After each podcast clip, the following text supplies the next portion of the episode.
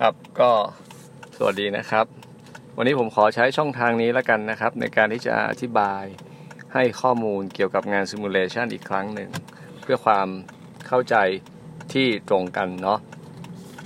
ทีนี้ส่วนแรกนะครับก็คือส่วนธุรกิจที่เราจะต้องออกแบบธุรกิจของตนเอง คราวนี้พวกเราก็จะต้องเลือกนะครับ ธุรกิจที่จะเอามาเป็นกรณีศึกษา แล้วเอามาทำรายการกับกลุ่มอื่นๆ ยกตัวอย่างเช่น สมมุติผมทำธุรกิจร้านขายของชำคล้ายๆกับ7 e เ e ่ e อนะครับ เพราะนั้นผมก็ต้องออกแบบธุรกิจบอกว่ามีสาขาไหมนะครับ หรือมีระบบการขายสินค้าเป็นแบบไหนนะครับ เน้นขายสด หรือขายปลีก หรือขายส่งนะครับ มีบริการ Delivery หรือไม่ อันนี้คือลักษณะของการให้บริการนะครับ มีการรับบัตรเครดิตไหม หรือมีการรับโดยใช้ Alipay อะไรประมาณนี้ เพราะในเรื่องของโครงสร้างของธุรกิจจะเป็นตัวบ่งบอกถึงระบบงานที่เราต้องจัดทำ เช่น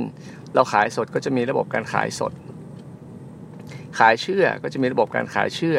และเพิ่มด้วยระบบการรับชำระหนี้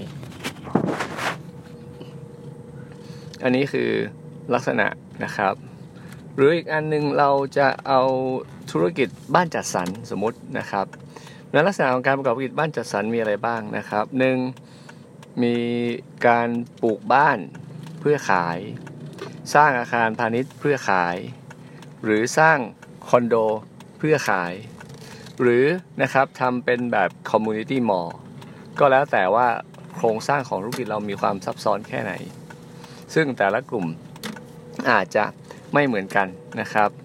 สิ่งที่สำคัญที่เราต้องพิจารณาก็คือ เรื่องของความยากง่ายนะครับ ความซับซ้อนของธุรกิจ ถ้าพวกเราอยากได้คะแนนสูง เลือกธุรกิจที่มีความซับซ้อน โอกาสที่จะได้คะแนนสูงกว่ากลุ่มที่ทำ แบบธรรมดาก็จะมีเยอะกว่า หรือนะครับในกรณีที่เราทำธุรกิจปั๊มน้ำมัน ถ้าปั๊มน้ำมันนี่เราจะเห็นได้ชัดยกตัวอย่าง เช่น ปั๊มปตทปตทคือปั๊มอย่างเดียวขายน้ำมันอย่างเดียวครับ คือน้ำมันใสก็คือเบนซิน 95 แก๊สโซฮอลก็ได้ หรือขายน้ำมันที่เป็นน้ำมันเครื่องด้วย ก็มี product อยู่ 2 ตัวนะครับขณะเดียวกันในปั๊มน้ำมันมีศูนย์บริการตรวจเช็คซ่อมด้วยไหมและอันนี้ก็จะแยกไปอีกหนึ่งหนึ่งธุรกิจย่อยนะครับหนึ่งธุรกิจย่อย หรือนะครับมีเรื่องของการให้เช่าด้วยไหม ให้เช่าสถานที่นะครับ เช่นให้เช่าทำร้านกาแฟ ให้เช่าทำเซเว่นอีเลฟเว่นหรือทำเองทุกอย่างเลยนะครับทำทั้ง Amazon มีเปิดตรวจเช็ค ตรวจสภาพซ่อม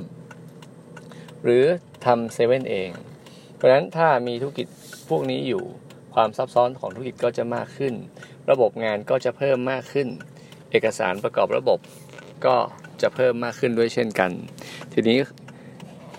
อย่าคิดแค่ว่าทำยากอย่างเดียวนะครับ ต้องคำนึงถึงระยะเวลาด้วย ระยะเวลาเรามีอยู่อย่างจำกัด เราจะศึกษาข้อมูลต่างๆ เหล่านี้ทันหรือไม่ ทีนี้เมื่อเราตกลงปรงใจออกแบบโครงสร้างของธุรกิจแล้ว ว่าจะทำธุรกิจไหน สิ่งต่อไปที่เราจะต้องมองหานะครับก็คือซอฟต์แวร์ ที่จะเอามา support รายการค้าต่างๆ ที่จะเกิดขึ้นในธุรกิจที่เราเลือก บางธุรกิจอาจจะใช้แค่โปรแกรมบัญชีง่ายๆ เช่น Express ธรรมดา หรือบางธุรกิจเป็นธุรกิจผลิต อาจจะต้องมีระบบที่สามารถบันทึกการผลิตได้ด้วยบางระบบอาจจะต้องมีในเรื่องของโปรแกรม HR ด้วย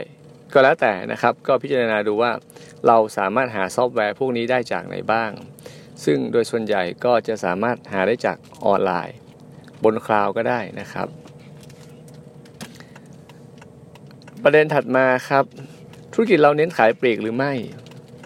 ถ้าเน้นขายปลีกจำเป็นต้องมีโปรแกรมอีกอย่างหนึ่ง ที่เรียกว่า point of sale หรือ POS ซึ่งเป็นโปรแกรมณ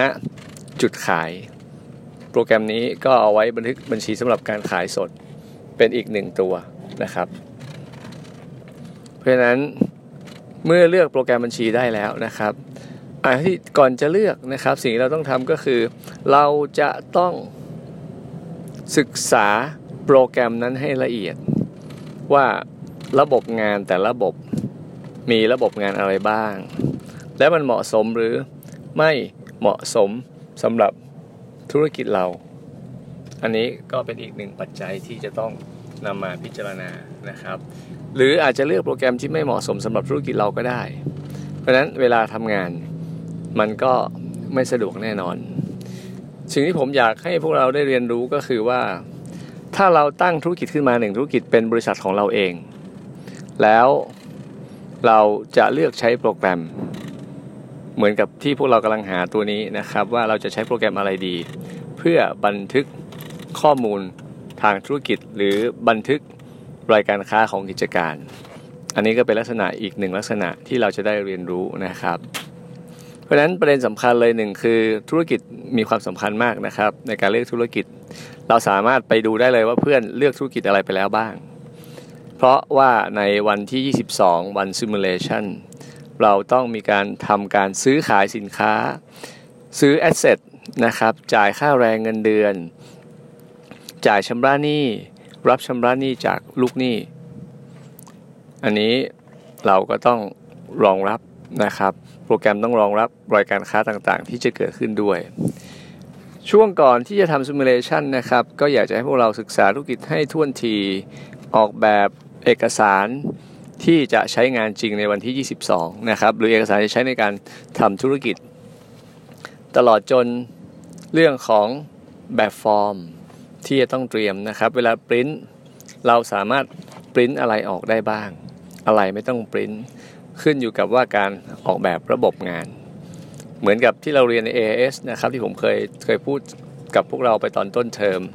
แล้วก็ในส่วนของอในวันนั้นนะครับ ผมให้พวกเรานำคอมพิวเตอร์ 2 เครื่องนะครับ แล้วก็ปรินเตอร์ 1 อัน ส่วนใครที่ใช้โปรแกรม On Cloud สามารถใช้งานผ่านระบบมือถือได้ ก็ ใช้มือถือเป็นตัวช่วยได้เช่นเดียวกัน อันนี้คือประเด็นที่เราจะต้องพิจารณานะครับในการเลือกโปรแกรม บางโปรแกรมเวลาจะอยากจะใช้งานแต่ไม่ไม่มีเวอร์ชันทดลอง ก็ต้องพิจารณากันเองนะครับ แต่บางโปรแกรมให้เราลองใช้งานก่อน ก็จะต้องเลือกตามนั้น แล้วต้องเตรียมความพร้อมอะไรบ้าง นะฮะในการที่จะ run simulation อันดับแรกเลยนะครับ เราจะต้องรู้ว่าวันนั้นคอมพิวเตอร์ของเราโปรแกรมของเราพร้อมที่จะทำธุรกิจทำรายการค้ากับบริษัทอื่นๆ ซึ่งเขาก็ต้องรอเอกสารจากเราแน่นอน อันนี้เราต้องพร้อมสำหรับวันดังกล่าว ขณะเดียวกันนะครับ ในวันนั้นเราก็จะได้ เรียนรู้ถึงการที่เราจะนำโปรแกรมคอมพิวเตอร์มา implement ในธุรกิจของเรา การบันทึกรายการค้า การออกรีพอร์ต การจัดทำเอกสารแบบวนกลับ ซึ่งผมคิดว่าเราน่าจะได้เรียนรู้และออกแบบกันมาก่อนที่จะทำรายการในวันจริงวันนั้น สุดท้ายนะครับ หลังจากที่รายการวันนั้นเสร็จแล้ว ผมจะให้พวกเราส่งเล่มรายงานฉบับสมบูรณ์ ภายในหนึ่งสัปดาห์ ก็คือคงไม่เกินวันศุกร์อีกสัปดาห์ถัดไปนะครับ เพื่อที่จะได้จัดเตรียมเอกสารทุกอย่าง ให้มันถูกต้องครบถ้วนตามระบบงานที่เราได้ดีไซน์แล้วก็ออกแบบไว้ ก็ฝากไว้แค่นี้นะครับ ถ้าใครมีคำถามอยากจะถามอะไร หรือไม่เข้าใจเกี่ยวกับสิ่งที่จะต้องจัดทำก็โพสถามมาได้นะครับ แล้วผมก็จะอัดพอดพอดแคสต์ต่อไปในแต่ละครั้งสำหรับวันนี้ก็คงมีเท่านี้ก่อน สวัสดีครับ